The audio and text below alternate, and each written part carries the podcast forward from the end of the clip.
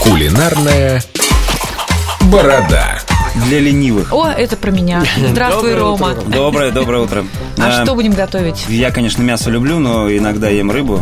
Я бы сказал, даже, наверное, в последнее время чаще ем рыбу, потому что... Кто же откажется от Ну, мы ну, заметили, конечно, ты в рыба спортзал теперь чаще. Да, в спортзал хожу. Есть очень простой рецепт, я его прям полностью раскрывать не буду. и У каждой хозяйки, я думаю, будет свой. Берем либо пергамент, либо рукав для запекания.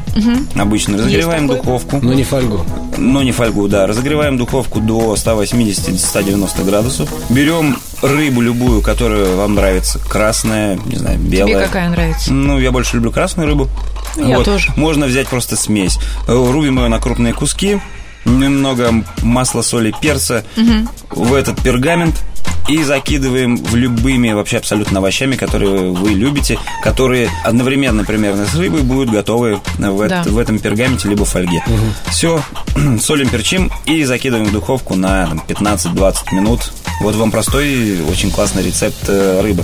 После этого нужно будет, соответственно, ее достать, выложить на тарелку. Э, Можно еще подпечь немного м, сыра, либо растопить его со сливками и полить сверху как э, дополнительный А соус. это что за интересная такая штука? Э, Сыр со сыр с сливками. сливками. Ну, бе- берете какой-нибудь сыр, ну, понятное дело, пашихонский, какой-нибудь костромской он не подойдет, потому что он плохо плавится.